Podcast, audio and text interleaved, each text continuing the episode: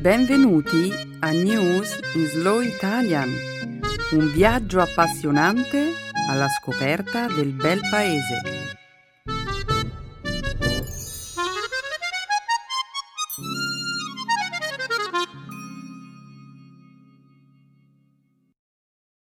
Oggi è giovedì 25 maggio 2017. Benvenuti al nostro programma settimanale News in Slow Italian. Un saluto a tutti i nostri ascoltatori. Oggi a presentare il programma insieme a me ci sarà la mia amica Romina.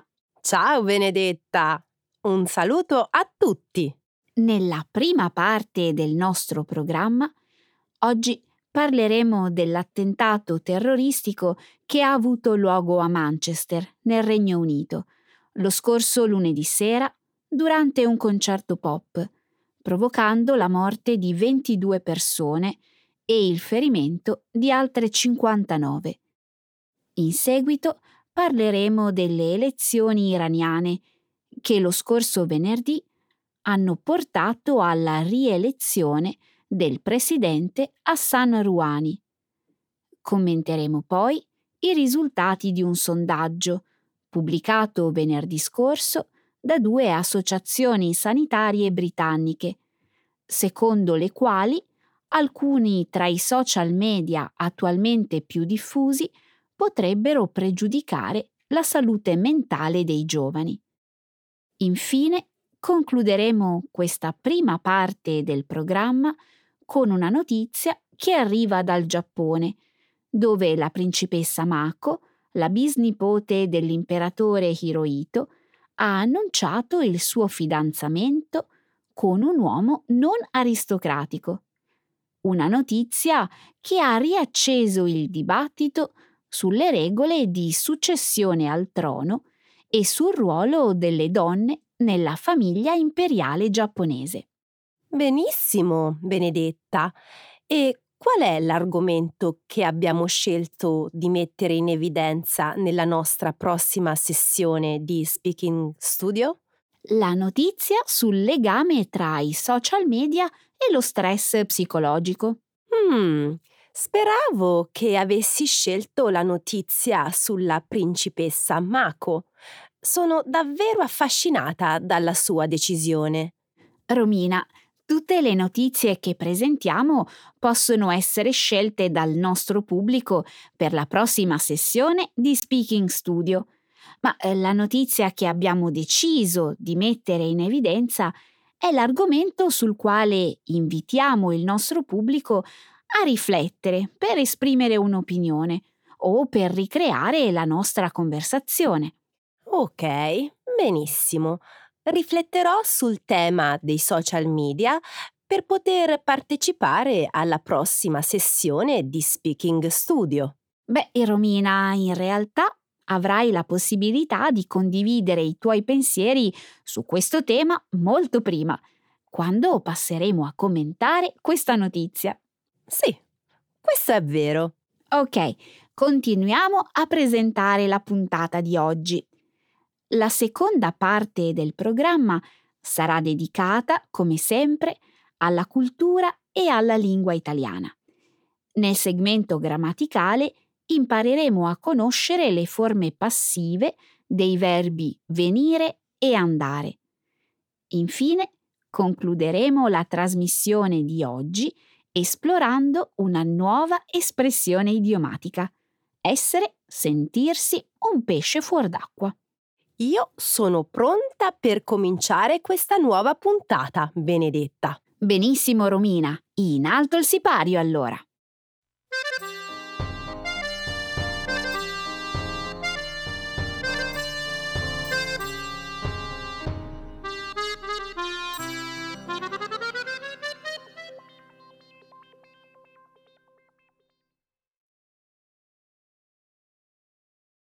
Regno Unito una bomba provoca la morte di 22 persone dopo un concerto pop.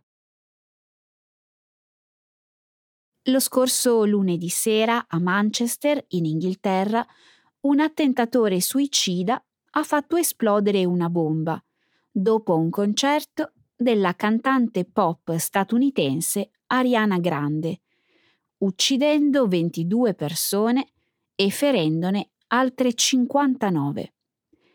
Tra le vittime dell'attentato si contano molti bambini e adolescenti.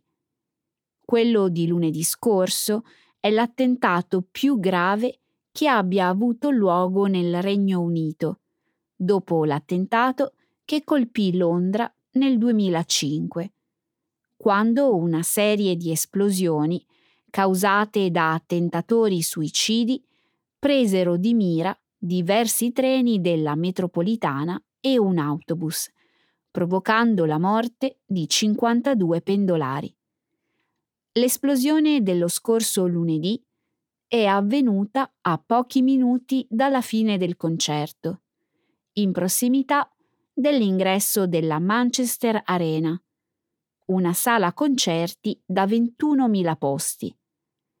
Tra le vittime si contano numerosi spettatori del concerto, così come molti genitori che aspettavano i propri figli all'uscita dell'arena.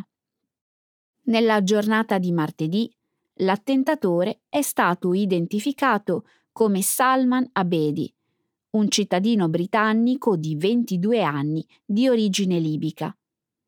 Lo Stato islamico, ISIS, ha rivendicato la responsabilità dell'attentato con un messaggio pubblicato sui social media, descrivendo Abedi, che di recente si era recato in Libia e in Siria, come uno dei suoi soldati.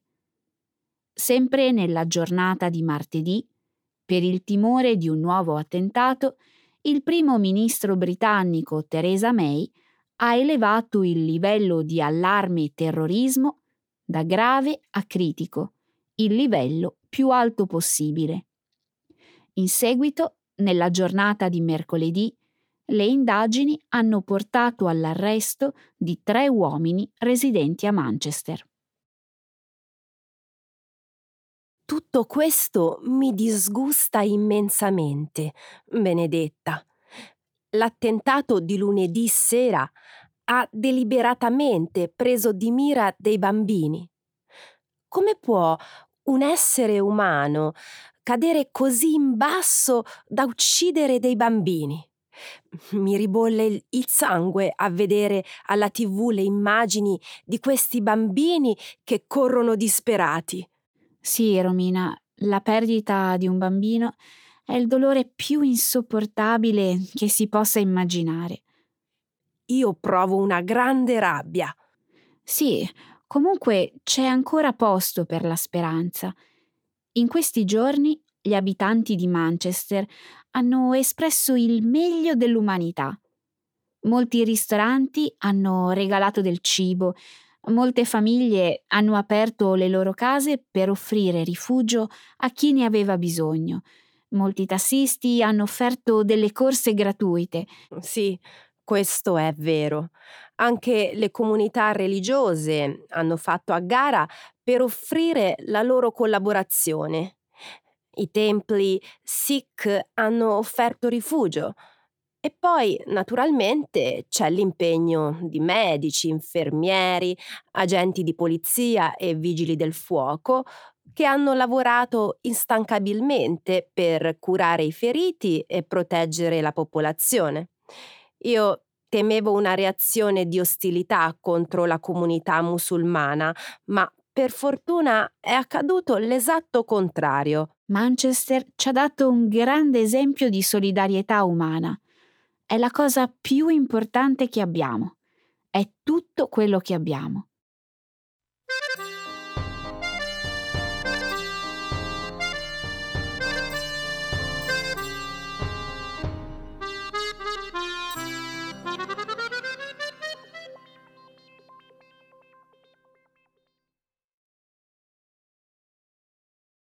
Iran. Hassan Rouhani rieletto presidente con un ampio margine di voti.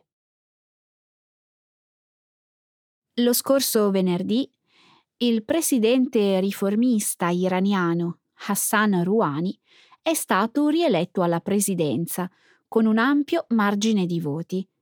La sua rielezione conferma il desiderio del Paese di avere maggiori contatti con il resto del mondo e una maggiore libertà sociale e culturale.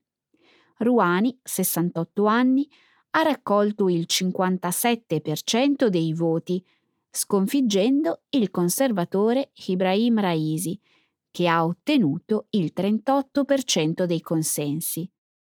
All'elezione ha partecipato quasi il 73% dei 56 milioni di aventi diritto al voto.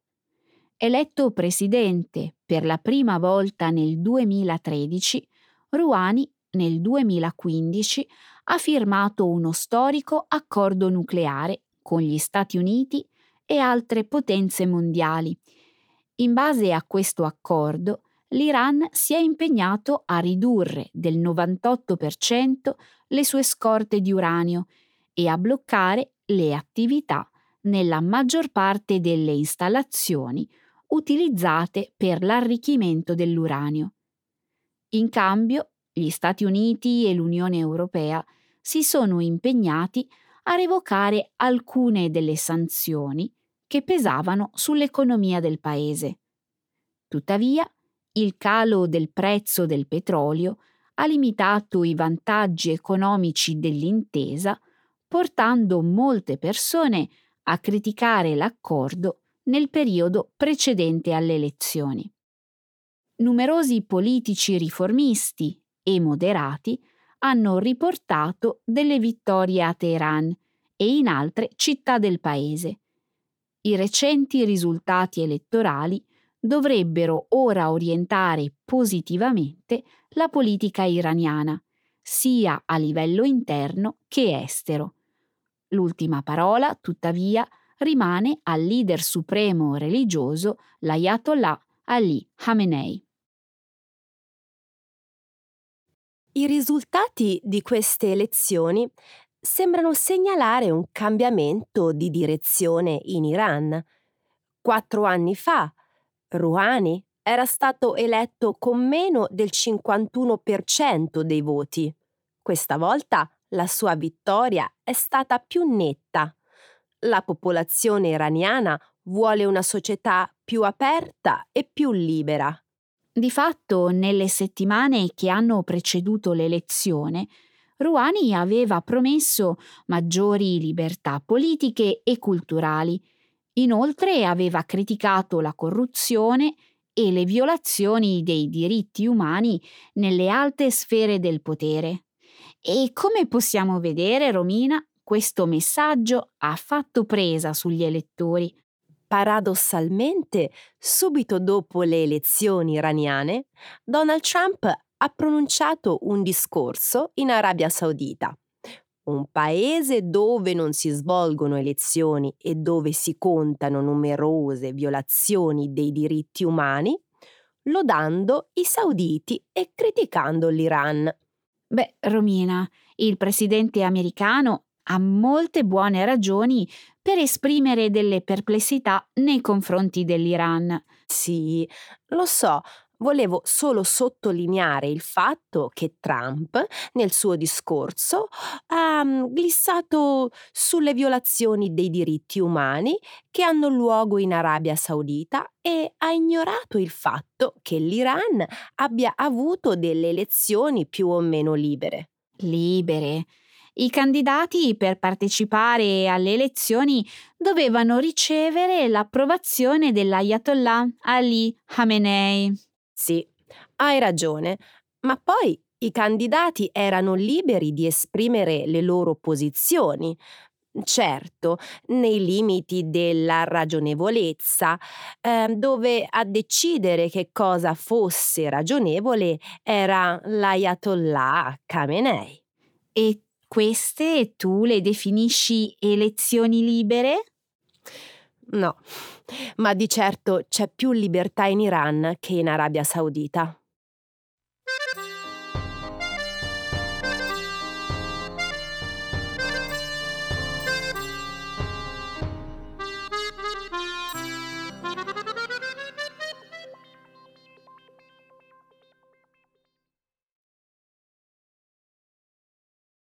Secondo un sondaggio, i social media potrebbero causare disturbi psicologici. Secondo uno studio pubblicato venerdì scorso da due associazioni sanitarie britanniche, alcuni tra i social media attualmente più diffusi potrebbero pregiudicare la salute mentale dei giovani. Instagram, un'applicazione che consente di condividere fotografie, è stata classificata come il social media più dannoso, soprattutto tra le giovani donne. Le due associazioni che hanno realizzato il sondaggio, la Royal Society for Public Health e la Young Health Movement, hanno intervistato quasi 1500 ragazzi tra i 14 e i 24 anni, ponendo loro una serie di domande volti a esplorare l'impatto dei social media sul loro benessere psicofisico.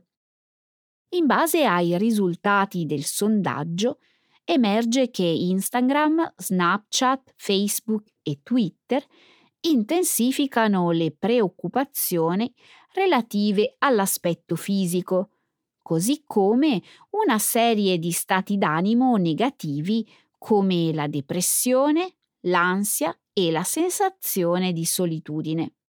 I social media possono inoltre alterare il ciclo del sonno e aggravare fenomeni come il bullismo. Solo YouTube ha ottenuto una valutazione complessivamente positiva.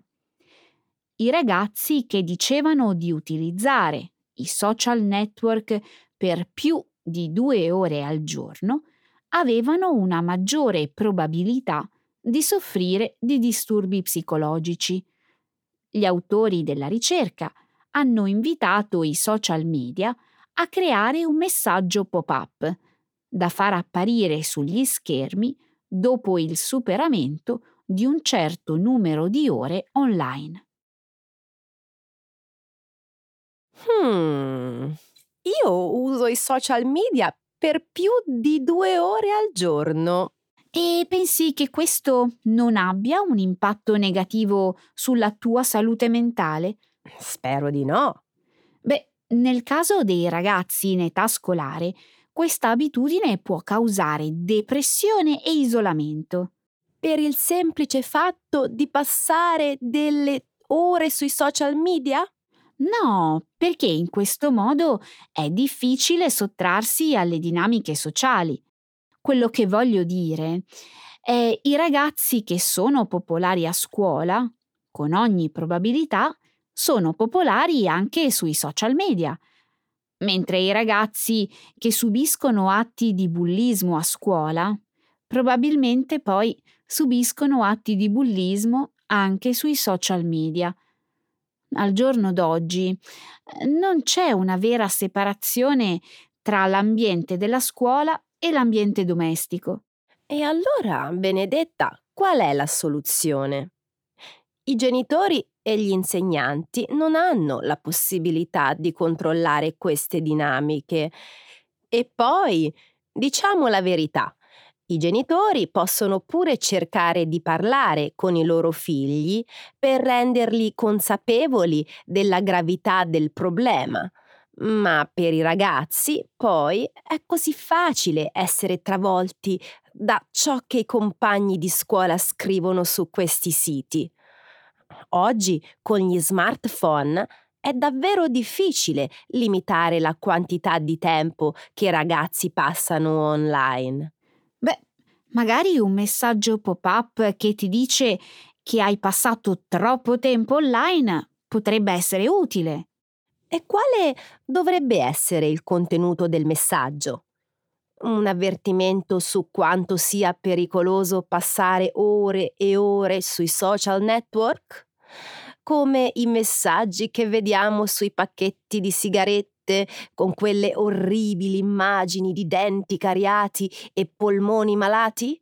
Beh, in effetti questo potrebbe essere un buon deterrente, anche se dubito che Facebook, Instagram, Twitter e gli altri social media sarebbero molto entusiasti della tua idea.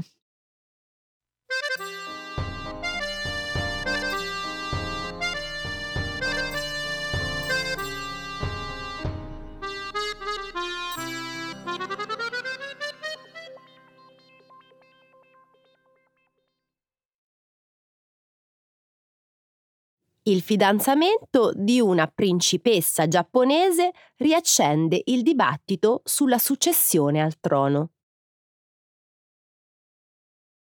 La scorsa settimana i media giapponesi hanno riportato la notizia che la principessa Mako, nipote dell'imperatore Akihito e bisnipote di Hirohito, l'imperatore che fu alla guida del Giappone durante la seconda guerra mondiale, sposerà un uomo non aristocratico, una scelta che le farà perdere il suo titolo regale. La notizia ha riacceso un annoso dibattito sul ruolo delle donne nella monarchia giapponese. In base alla legge giapponese, le donne non sono ammesse al trono. Inoltre, dopo il matrimonio, le donne devono abbandonare la famiglia reale. Dato che attualmente nella famiglia reale esistono solo cinque discendenti di linea maschile, tra questi l'imperatore Akihito, che a 83 anni ha annunciato l'intenzione di abdicare, alcuni giapponesi hanno invocato una riforma che consenta alle donne di rimanere nella famiglia reale anche dopo le nozze, così come di governare. Il rischio attuale, sottolineano i sostenitori della riforma, è quello di rimanere in futuro senza un successore al trono. Un sondaggio condotto da Kyodo News, un'agenzia di stampa con sede a Tokyo, ha rivelato che l'86% degli intervistati vedrebbe con favore una donna al governo, mentre il 59% degli intervistati si è detto favorevole all'idea di consentire anche alle discendenti di linea femminile di accedere al trono imperiale. Che dire, Benedetta, se sei una principessa giapponese, paghi le tue scelte sentimentali a caro prezzo. Lo sapevi che 12 anni fa la zia della principessa Mako, la principessa Sayako, l'unica figlia dell'imperatore Akito, ha sposato un cittadino comune, dovendo quindi lasciare la casa imperiale? E anche lei ha dovuto rinunciare al suo titolo nobiliare? Sì, e ha pure rinunciato all'assegno di mantenimento. In cambio, però, ha ottenuto il diritto di voto e quello di pagare le tasse. Anche la principessa Mako, che ha conseguito una laurea presso l'Università di Leicester in Inghilterra, acquisterà questi diritti quando si sposerà con il signor Komuro. Ma se nella famiglia reale non c'è un numero sufficiente di discendenti di linea maschile, non sarebbe logico cambiare la legge e permettere anche alle donne di governare? Sì, a me sembra logico. Comunque, parlando seriamente, la monarchia giapponese è con ogni probabilità la più antica del mondo le sue origini risalgono ad almeno 2500 anni fa. Secondo la mitologia, l'imperatore discende dagli dei ed è questo il motivo per cui, per alcune persone, è importante mantenere la linea di discendenza maschile. Capisco. Comunque la decisione della principessa Mako di sposare un uomo non aristocratico mi affascina. Immagino che la vita regale sia bella, ma dopo tutto, Benedetta, all you need is love. Non è vero?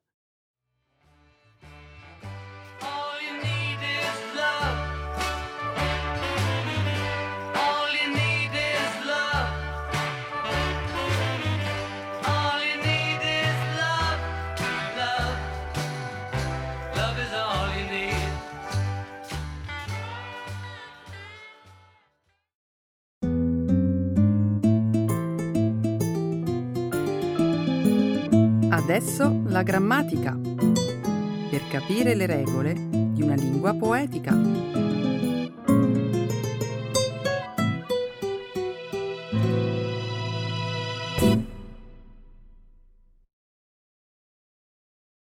The passive voice with venire and andare. Conosci il film Johnny Stecchino? Certo che lo conosco. È uno dei film più divertenti di Roberto Benigni. Va visto assolutamente. Sono d'accordo con te. Ti ricordi la trama? Ma certo. Roberto Benigni interpreta un doppio ruolo, quello di Dante e di Johnny Stecchino, i due protagonisti della storia. I due per uno strano scherzo del destino, sono tanto identici nell'aspetto quanto diversissimi nel carattere e nel comportamento. Dante fa l'autista di scuola bus per bambini down. Johnny invece è un cattivissimo capo mafioso siciliano. Come si incrociano i loro destini? Ovviamente accade tutto per caso. Maria, la moglie di Johnny, durante un viaggio in Toscana, si imbatte in Dante e, vedendo l'incredibile somiglianza tra i due, pensa di sfruttarla per salvare il marito. Attira quindi l'ingenuo Dante a Palermo, con l'intento di fargli prendere il posto di Johnny, che nel frattempo vive da recluso nella sua villa per sfuggire ai sicari del clan mafioso rivale. Ok, adesso continuo io. Quando Dante arriva a Palermo, ad accoglierlo c'è il sedicente zio di Maria. È un personaggio davvero spassoso, la parte del film in cui lo zio fa da cicerone a Dante per la città di Palermo. È tra le mie preferite in assoluto. Te la ricordi? Ma certo, è una scena esilarante, va assolutamente raccontata. Che ne dici? Certo. Beh, lo zio spiega a Dante che la Sicilia soffre di tre terribili piaghe che rendono la vita impossibile ai siciliani. La mafia? No. L'Etna con il suo potere distruttivo e ovviamente la siccità, eh, dice il finto zio, ma è natura e non ci possiamo fare niente. Gli spettatori si aspettano di sentir citare la mafia, ma non viene mai nominata, vero? Esatto. Infatti fa ridere proprio questo. Ti ricordi qual è la terza piaga, la, la, più terribile, quella per cui la Sicilia viene criticata in tutto il mondo?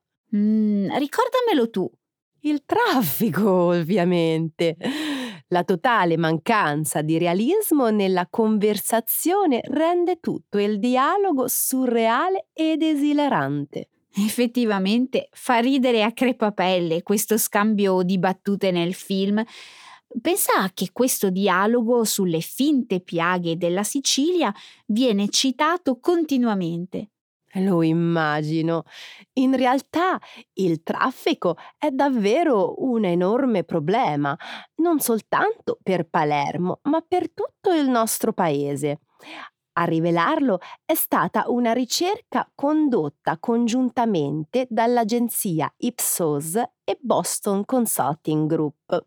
Mm, che cosa vuoi dire? Eh, beh, sembra che gli italiani detengano il primato in Europa per ore passate al volante. Pensa che in media ogni italiano trascorre in macchina 556 ore all'anno. Il risultato è avere sempre strade affollate di troppe macchine, ingorghi, file interminabili e molto inquinamento. Peggio di noi fanno soltanto i greci. Santa Cleopatra, roba da matti. Parli come la moglie di Johnny Stecchino adesso? In merito alla ricerca che ti ho citato prima, va detto anche che gli italiani preferiscono non usare mezzi pubblici che tendenzialmente vengono considerati inefficienti, sporchi e sempre in ritardo. Mm, secondo me è più un fatto culturale. Gli italiani, quando si spostano, amano la comodità e preferiscono usare la propria macchina invece di camminare o prendere i mezzi pubblici. Non saprei. Di sicuro noi italiani la circolazione ce l'abbiamo nel sangue.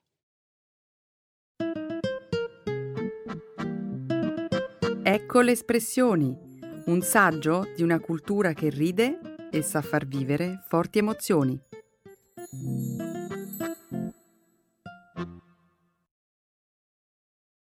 Essere, sentirsi un pesce fuor d'acqua. To be a fish out of water. Ti va se parliamo un po' di calcio? Ultimamente lo seguo tantissimo.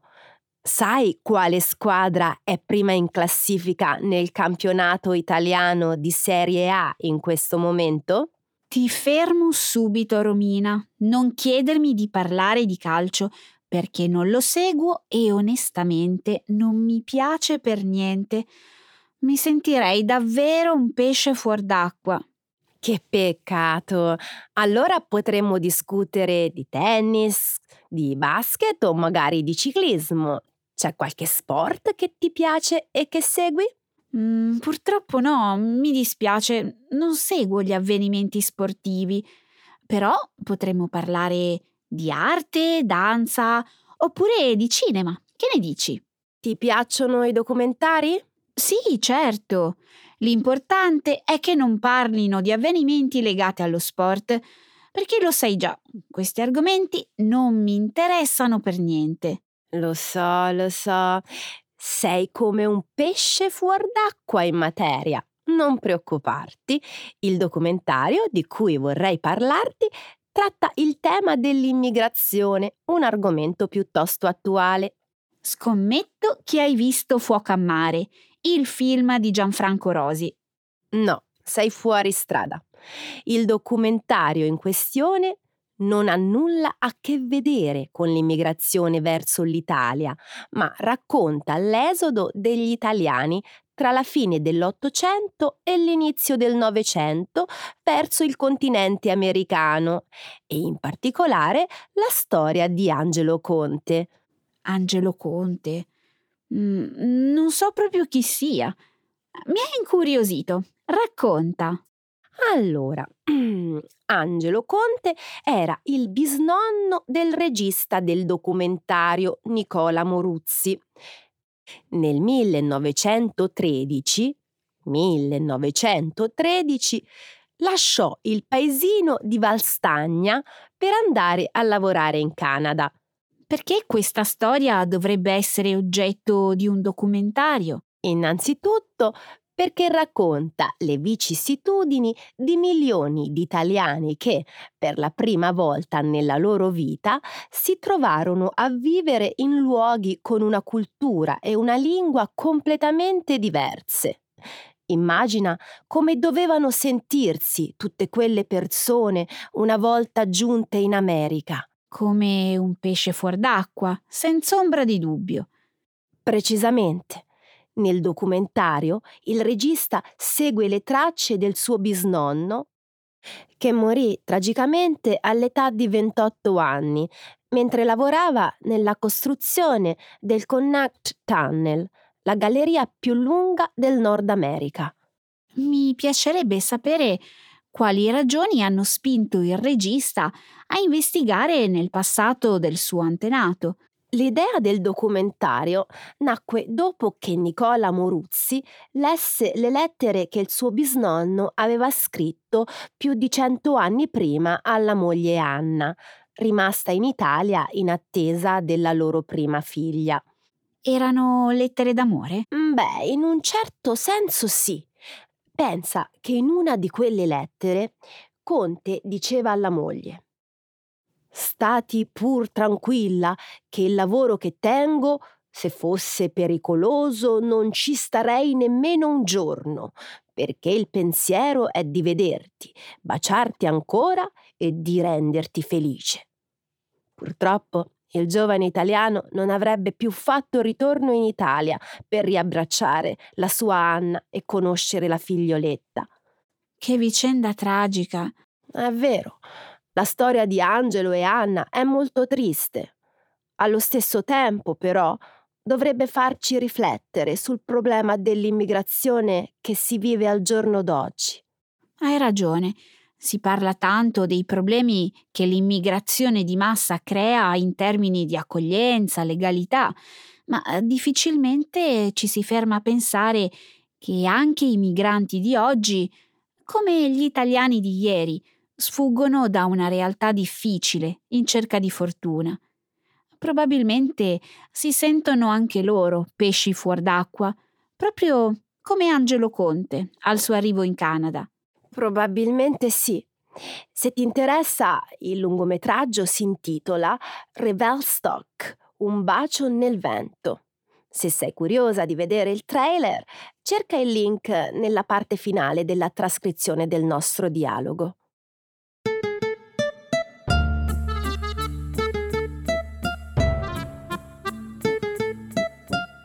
Ok Romina, mi sa che il nostro tempo è terminato. Va bene. Allora, ti sei divertita in nostra compagnia? Certo, io mi diverto sempre con voi. Allora diamo appuntamento ai nostri ascoltatori alla prossima settimana. Alla prossima, ciao a tutti!